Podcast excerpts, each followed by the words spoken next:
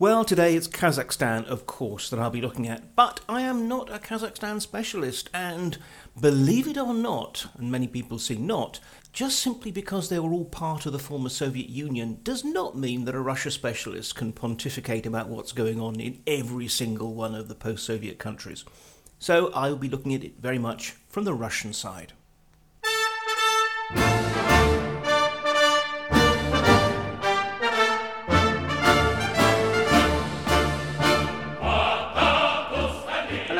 I'm Mark Galeotti, and welcome to my view of Russia in Moscow's shadows.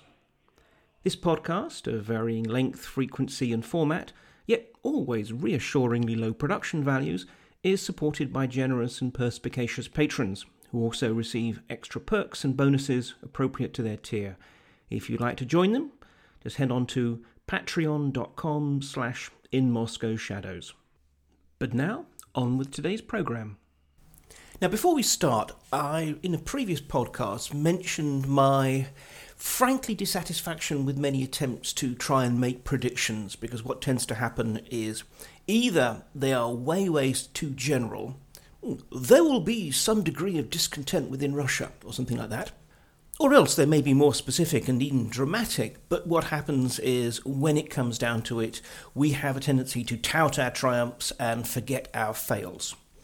On the other hand, I have been getting some requests from my esteemed patrons to move beyond those kind of very sort of personally oriented uh, predictions I made in the previous podcast and, and talk more broadly about what I imagine is going to happen this year. Uh, well, as I say, I, I'm a little bit resistant. However, let it not be said that I do not cater for my patrons' every whim. So, what I'm going to do is this I will have a podcast in which I try and make predictions in response to questions that, that come in from you, the audience. And first of all, I will try and be as specific as possible. Now, I mean, I'm not going to say, you know, sort of necessarily to the day or to the month, but, you know, sort of I'm going to try and move beyond the sort of the, the very broad and therefore thus essentially meaningless ones. And perhaps most importantly, I will, in a podcast at the end of this year or the beginning of the next, go through all of my predictions and look at whether they came true, and if not, why I think they didn't. In other words, why I got it wrong. So this might actually make the exercise a little bit more meaningful and a little bit more useful.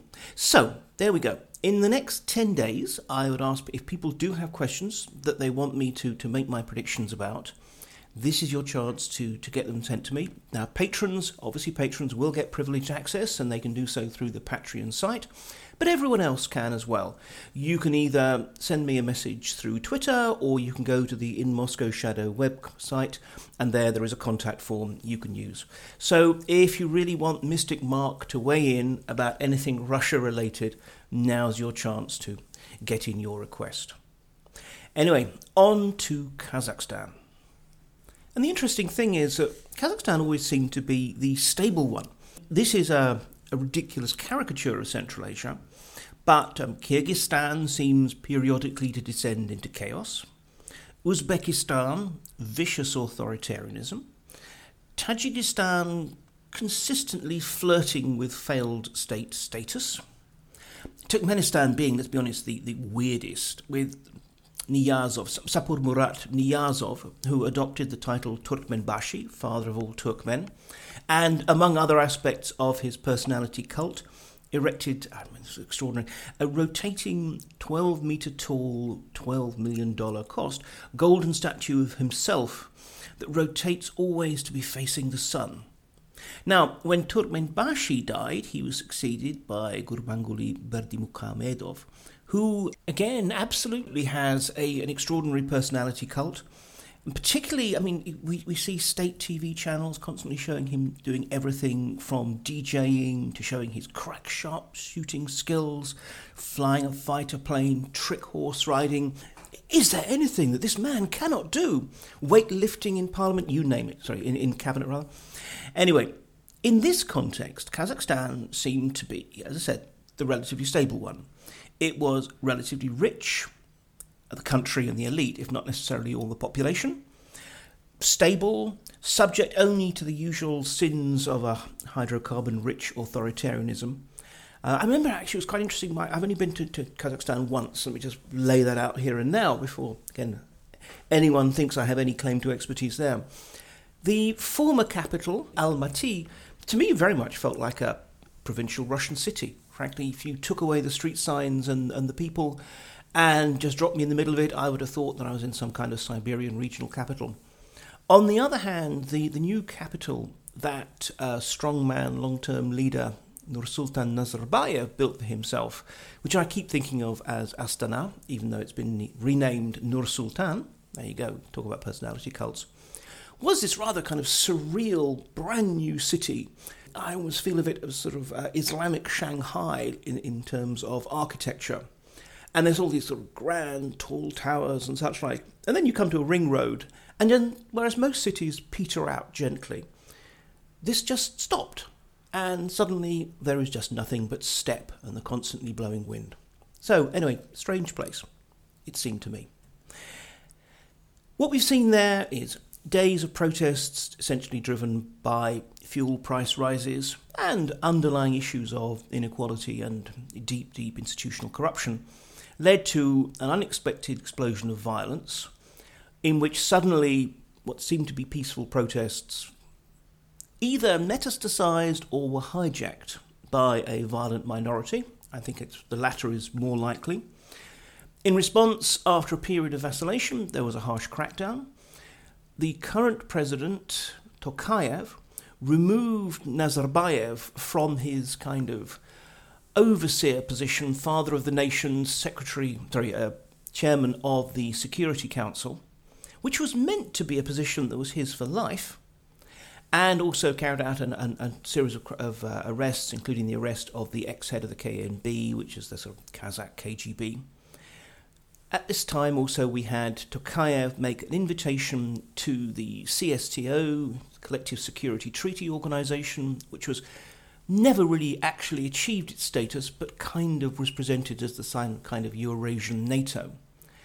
And Russia and various other CSTO members agreed to send in forces, which very quickly arrived. Now, look, there is a lot that is really quite iffy about the story, and we really don't know at this moment what it is.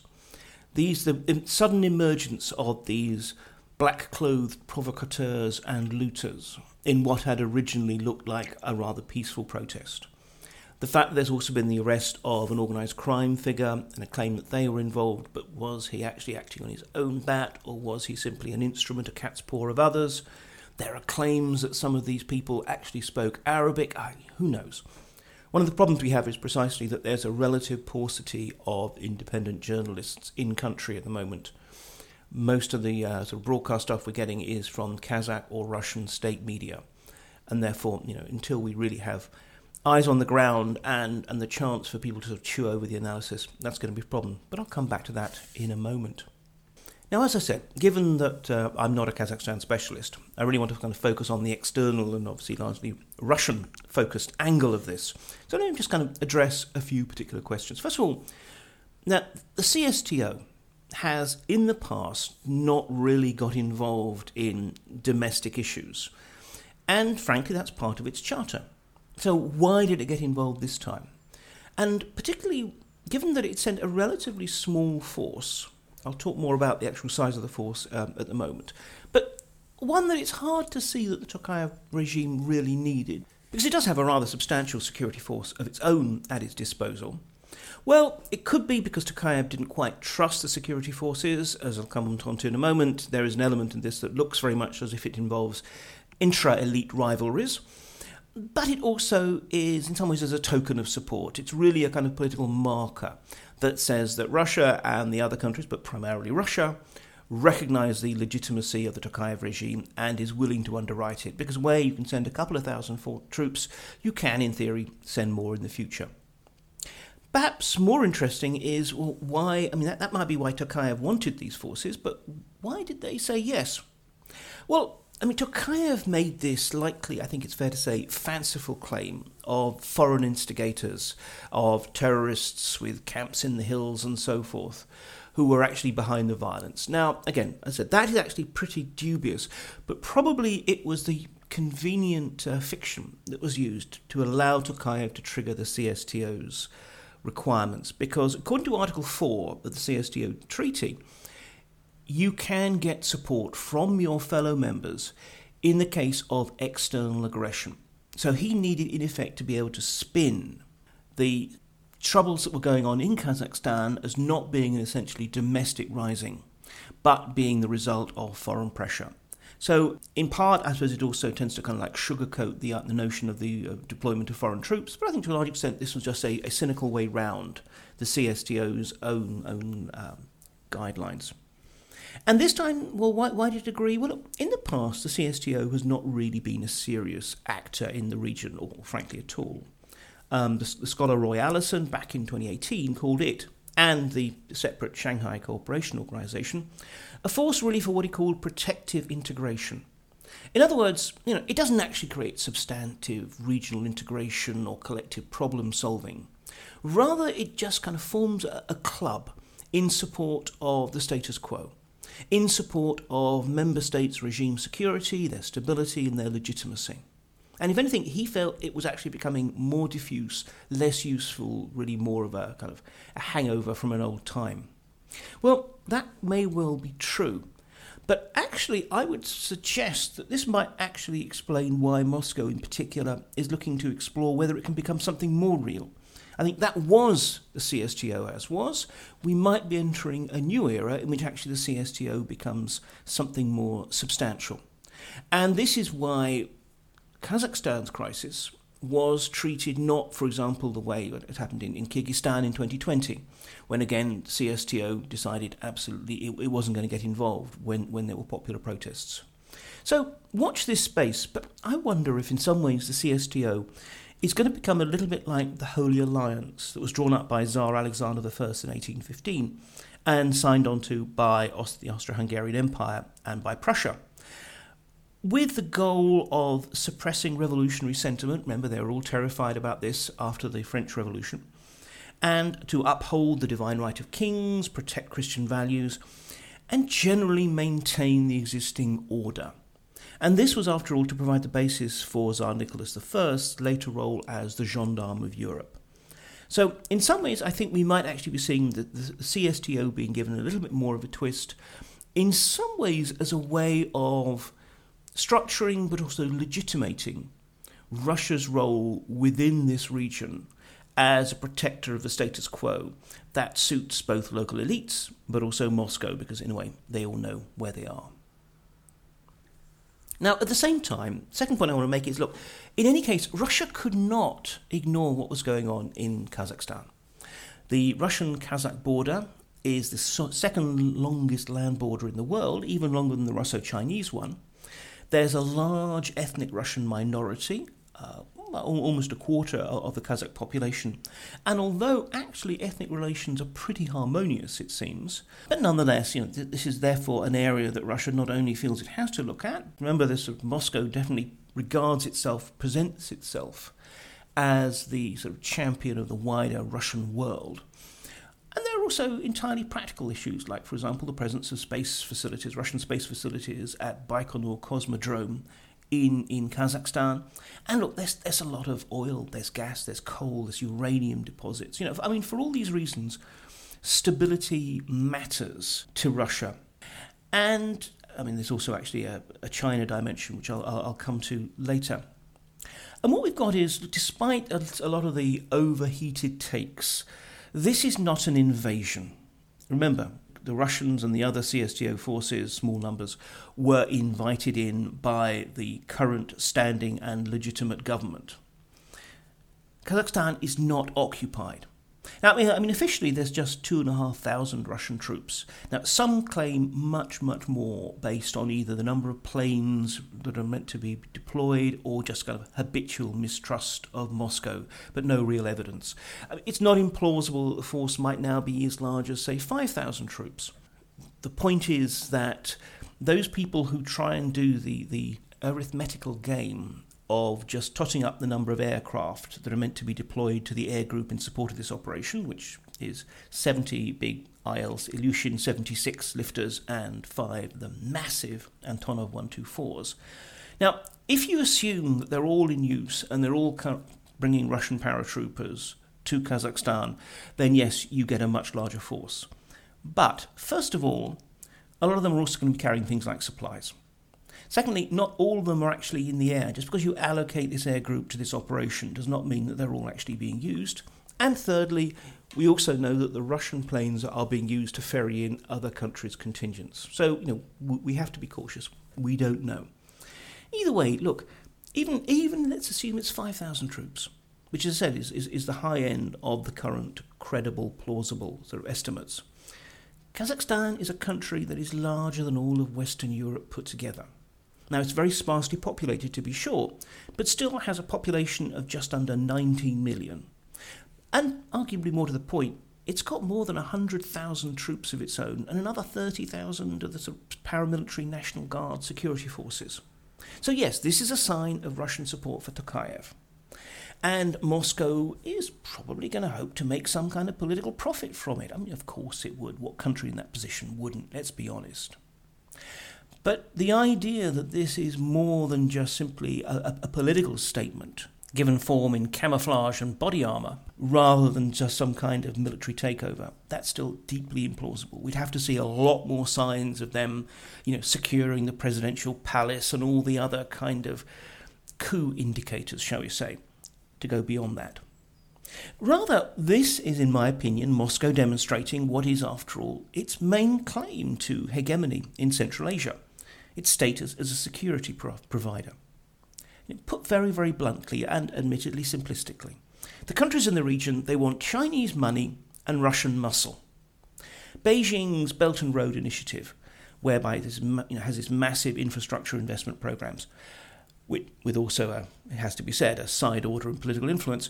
You know, now, that, from their point of view, is a great source of investment. And of course, investment means embezzlement. So let, let's be clear about that. But no one seriously expects or probably wants the Chinese to be doing more than making it rain money. And if you're worried about jihadists from Afghanistan or indeed your own people, it's the Russians you turn to. You know, in the West, you know, we obviously tend to judge Moscow. And this is understandable by its aggressive adventurism in, in Moldova. We too often forget poor Moldova, in Georgia, and in Ukraine. And so we should, obviously. But for regimes in Central Asia, perhaps a little bit less troubled by European concerns and abstract notions of international law and human rights and the like, the Russians have often proven to be very, very useful and, yes, even reliable allies classic example 201st base in Tajikistan. It's a Russian military base there with about 7,000 troops, mainly Russian, a few Tajiks still.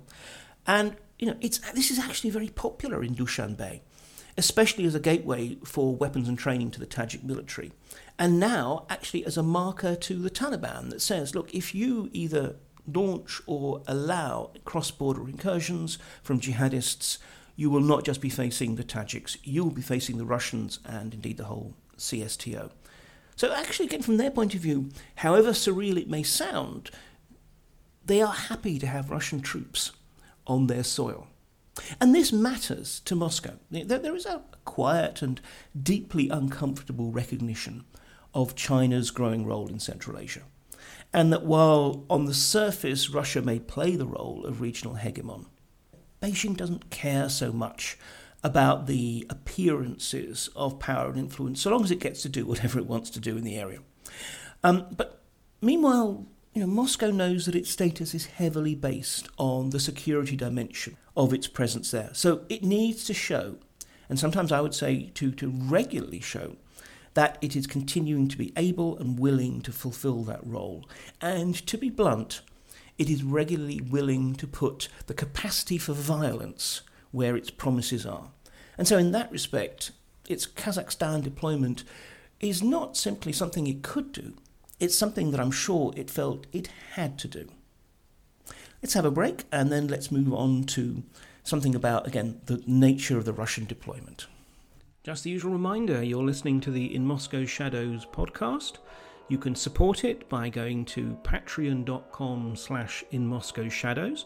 And remember that patrons get a variety of additional perks as well as knowing that they're supporting this peerless source on all things Russian.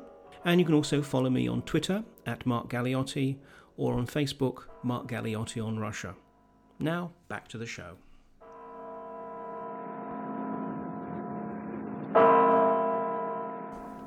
So, as I said, there's been a lot of hot takes, and it's well worth actually slowing down. I mean, the claim Nazarbayev is dead. No, he's Astana. Sorry, Nur Sultan. Or maybe he's in Almaty. It's an anti Tokayev coup. No, it's a coup by Tokayev. Or maybe it's a move by Tokayev to protect Nazarbayev from a coup by people who seem to be pro Nazarbayev. Oh, come on. We need to let the dust settle. We need, as I say, eyes on the ground. But uh, on that particular note, I mean, a quick word about Colonel General Andrei Serdyukov, the Russian officer in charge of the joint CSTO force. And again, I would stress it is joint. Um, it's not just Russians, it's also small contingents of Armenians, Tajiks, Belarusians, and, and Kyrgyz. Now, this is something that I, I, I tweeted about because there, there are some, again, quick claims that because Serdyukov had also led operations in Crimea in 2014, had a command role in the Donbass operations, and also in Syria, then somehow this automatically meant that this was going to be another Crimea or another Donbass. Look, Russia is by far the largest contributor to the force and the effective leader of the CSTO. So, you know, it was going to be a Russian officer who was in charge of it. That's neither surprising nor telling. And as for Serdyukov, he is the commander of the VDV, the, the, the air, Russian airborne forces, who are supplying the Russian contingent. And he's also the kind of gung ho, quick thinking, lead from the front kind of officer whom you'd expect to rise within the paras, and also to be heading all kinds of fluid intervention operations. I mean, this is literally what they train for. In some ways, it would have been actually quite odd and telling if he hadn't been in charge. Now, the point I'm making is not really about Serdyukov specifically, it's about, unfortunately, the way that a lack of hard information rarely also constrains opinion. Quite the opposite. Punditry abhors a vacuum, and assumptions expand to fill the empty space left when there isn't information. So let's be careful out there. Or at least let's be honest and aware when we're speculating, as I'm about to do. If this does turn out to be an anti Nazarbayev coup, perhaps opportunistically on the basis of genuine street protests, and I suspect that's kind of probably the most likely thing, then it might sadly keep Putin in office for longer. Let me explain. The notion of Putin following Nazarbayev's example and moving from the presidency to a seemingly essentially honorific role, in Nazarbayev's case, as I say, chairman of the Security Council, in which actually he still maintains um, really sort of as much power as he wants, that he can get rid of the drudgery of the presidency and ascend to this father of the nation role in which, in a way, he can backseat drive whenever he wants. He can intervene to ensure certain policies get adopted or get avoided, but he doesn't have to accept any of the responsibilities. I mean, in Putin's case, for example, it would be you know, without having to sit through the direct line phone in and pretend to care about his ordinary subjects' um, cares and concerns. Now, that was one notion that we had. Now, it, didn't necessarily have to follow Nazarbayev's exact route. I mean, the Security Council in Russia is a very different structure from the Kazakh one. And if anything, when we had the changes to the Russian constitution in 2020, it looked as if he might be preparing for himself just such a sort of semi retirement bolt hole, perhaps as the chair of the State Council, which is still a possible berth for him. But the main point is that Nazarbayev's example, and you know, 81 year old man who, after all, up to this point, still seemed to be the, the dominant force in all of Kazakhstan, without, let's say, having to do the boring stuff. That seemed to be an example that could commend itself to Putin.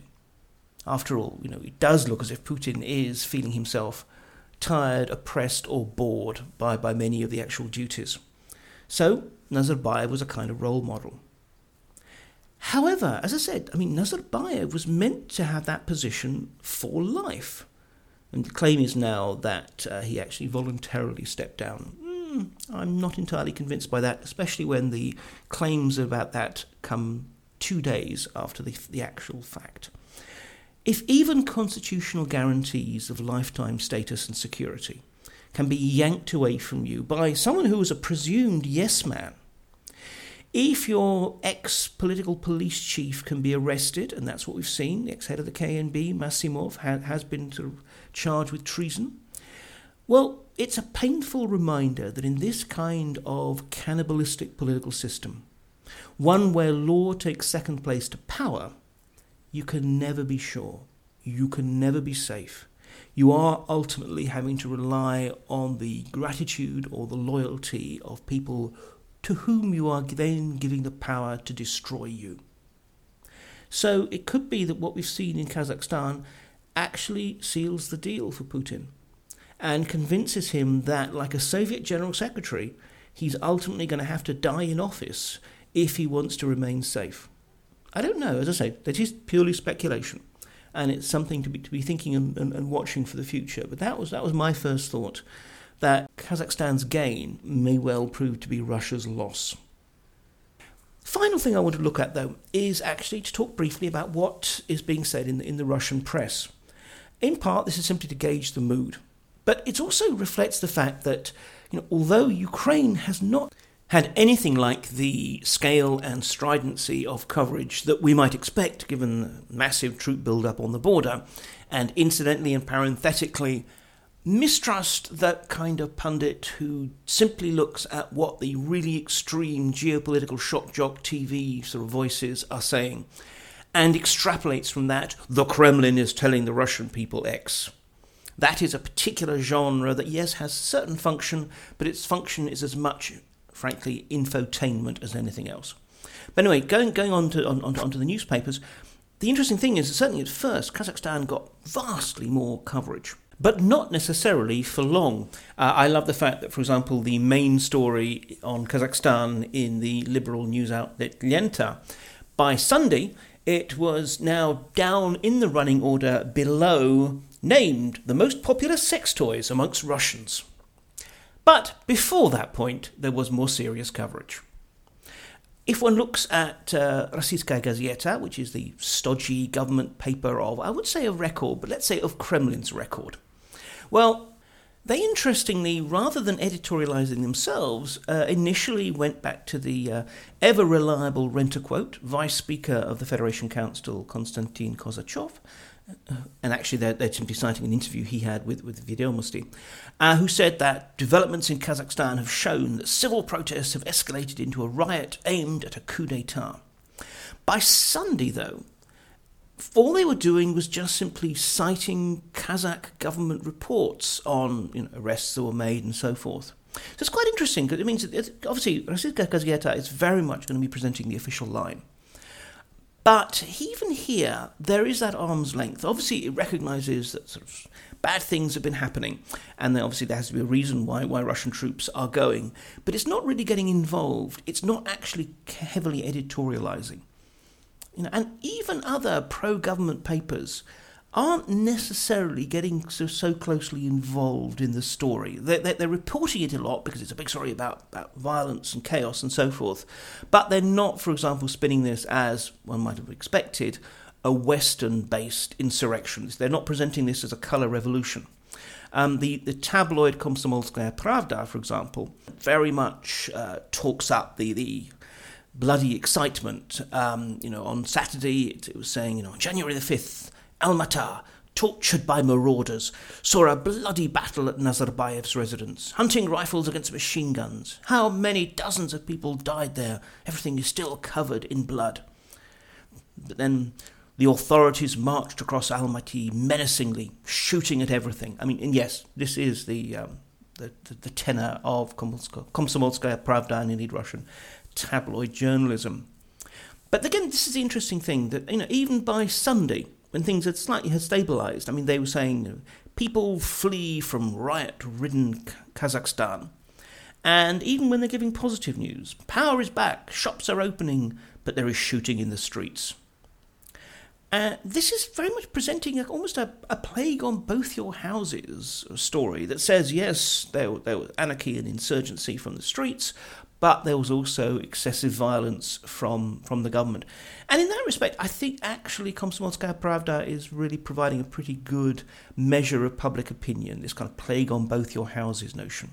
Because snap polls have shown that most Russians do not want to see their troops in, in Kazakhstan and you know very much will be expecting this what is meant to be after all a short limited uh, duration intervention to be just that then let's turn to Moskovsky Komsomolets.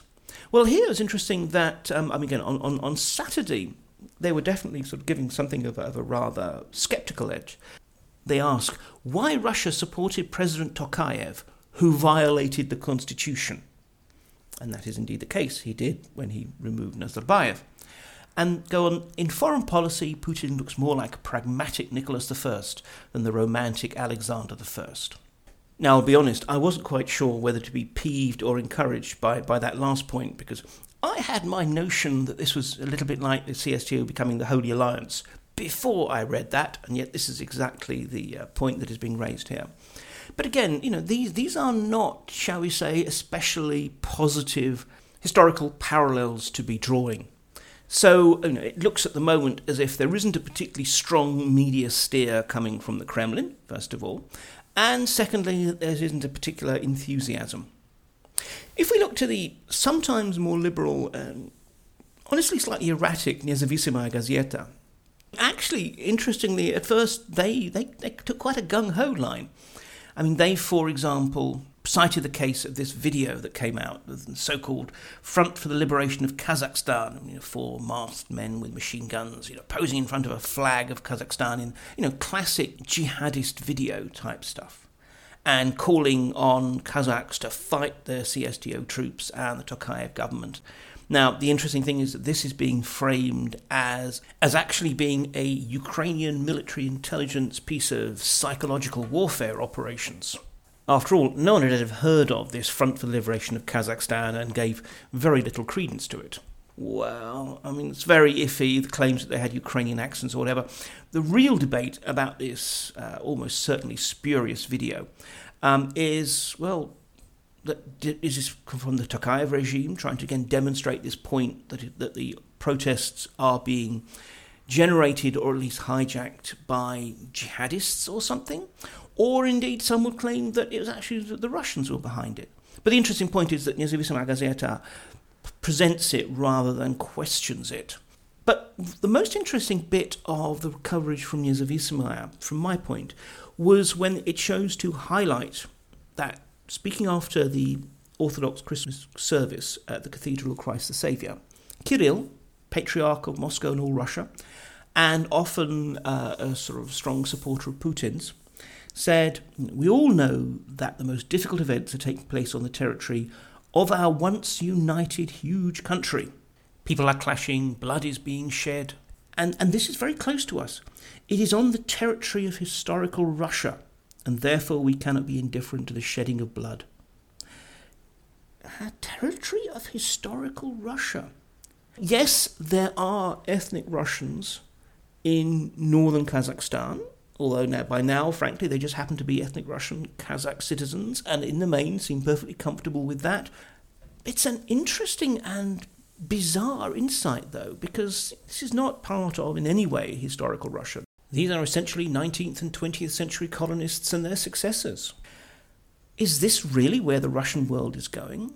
Well, I don't think we should read too much into it. I think this is just an interesting insight in particularly how Kirill, and to a lesser extent the whole Orthodox Church hierarchy, tend to work.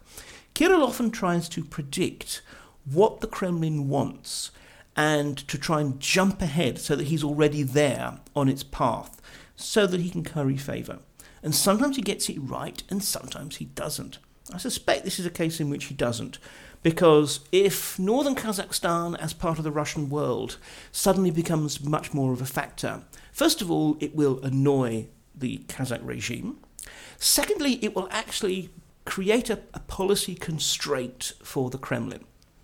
At present, they have considerable room to pivot back and forth. They can present Kazakhstan as a, you know, a neighbourly country they have to support. They can present it as a oh sovereign nation, nothing to do with us. They can they can pitch it in all kinds of different ways. If all of a sudden Kazakhstan becomes regarded as part of the Russian world, then the Kremlin is going to have to think much more about its nationalist flank, about the consistency of its message, and yes, they do have to care about that. And as I say, this will become a constraint on policy. But Kirill may not be thinking that way. So, in this respect, you know, actually, all these crises provide interesting case studies in how Russian political actors, these political entrepreneurs, who are constantly trying to catch the attention of the Kremlin and please the boss and then gain the benefits thereof. How they try and interpret breaking news as political opportunities. So, what can I draw from this? Well, again, uh, early days. There's no clear message, at least not yet. But there is obviously signs of a genuine concern in Moscow. Not so much about uh, the specifics, but about really the case. It, it just simply wants to have a stable interlocutor in Kazakhstan with whom it can deal and which is willing to accept, shall we say, the forms of Russian hegemony, even though there is an unspoken deal here that you pretend to subordinate yourself to us. In, re- in return, we will promise not to actually try and make good on that claim. So it's, it's really cosplaying regional hegemony more than anything else. But nonetheless, that is important to Moscow, and therefore they want to continue it.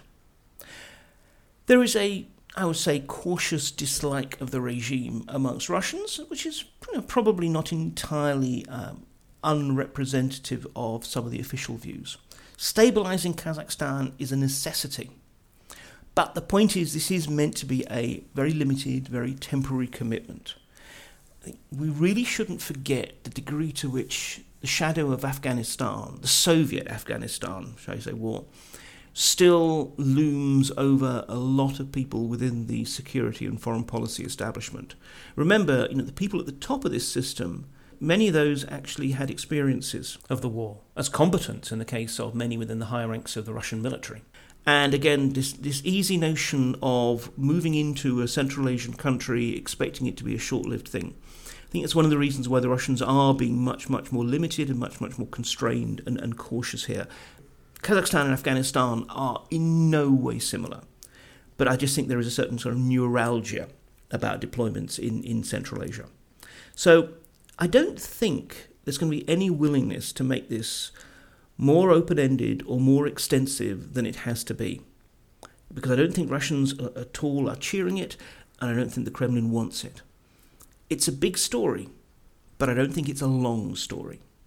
There you go, there's a little prediction of sorts. And on that note, let me remind you that if you want Mystic Mark to gaze into his crystal ball and deal his tarot cards to try and predict what we might see in 2022, you've got 10 days from today, Sunday, the 9th of January, to let me know Patrons who get priority can do it through the Patreon site. Everyone else, you can send me a message through Twitter or you can go onto the In Moscow Shadow website and use the contact form. I look forward to seeing what you have for me. But for now, thanks very much as ever for listening. Well, that's the end of another episode of the In Moscow Shadow podcast. Just as a reminder, beyond this, you can follow my blog, also called In Moscow Shadows. Follow me on Twitter at Mark Galeotti or Facebook, Mark Galeotti on Russia. This podcast is made possible by generous and enlightened patrons, and you too can be one. Just go along to my Patreon page, that's patreon.com slash in Moscow Shadows, and decide which tier you want to join, getting access to exclusive materials and other perks. However, whether or not you contribute, thank you very much indeed for listening. Until next time, keep well. И только будь, пожалуйста, со мною, товарищ прав.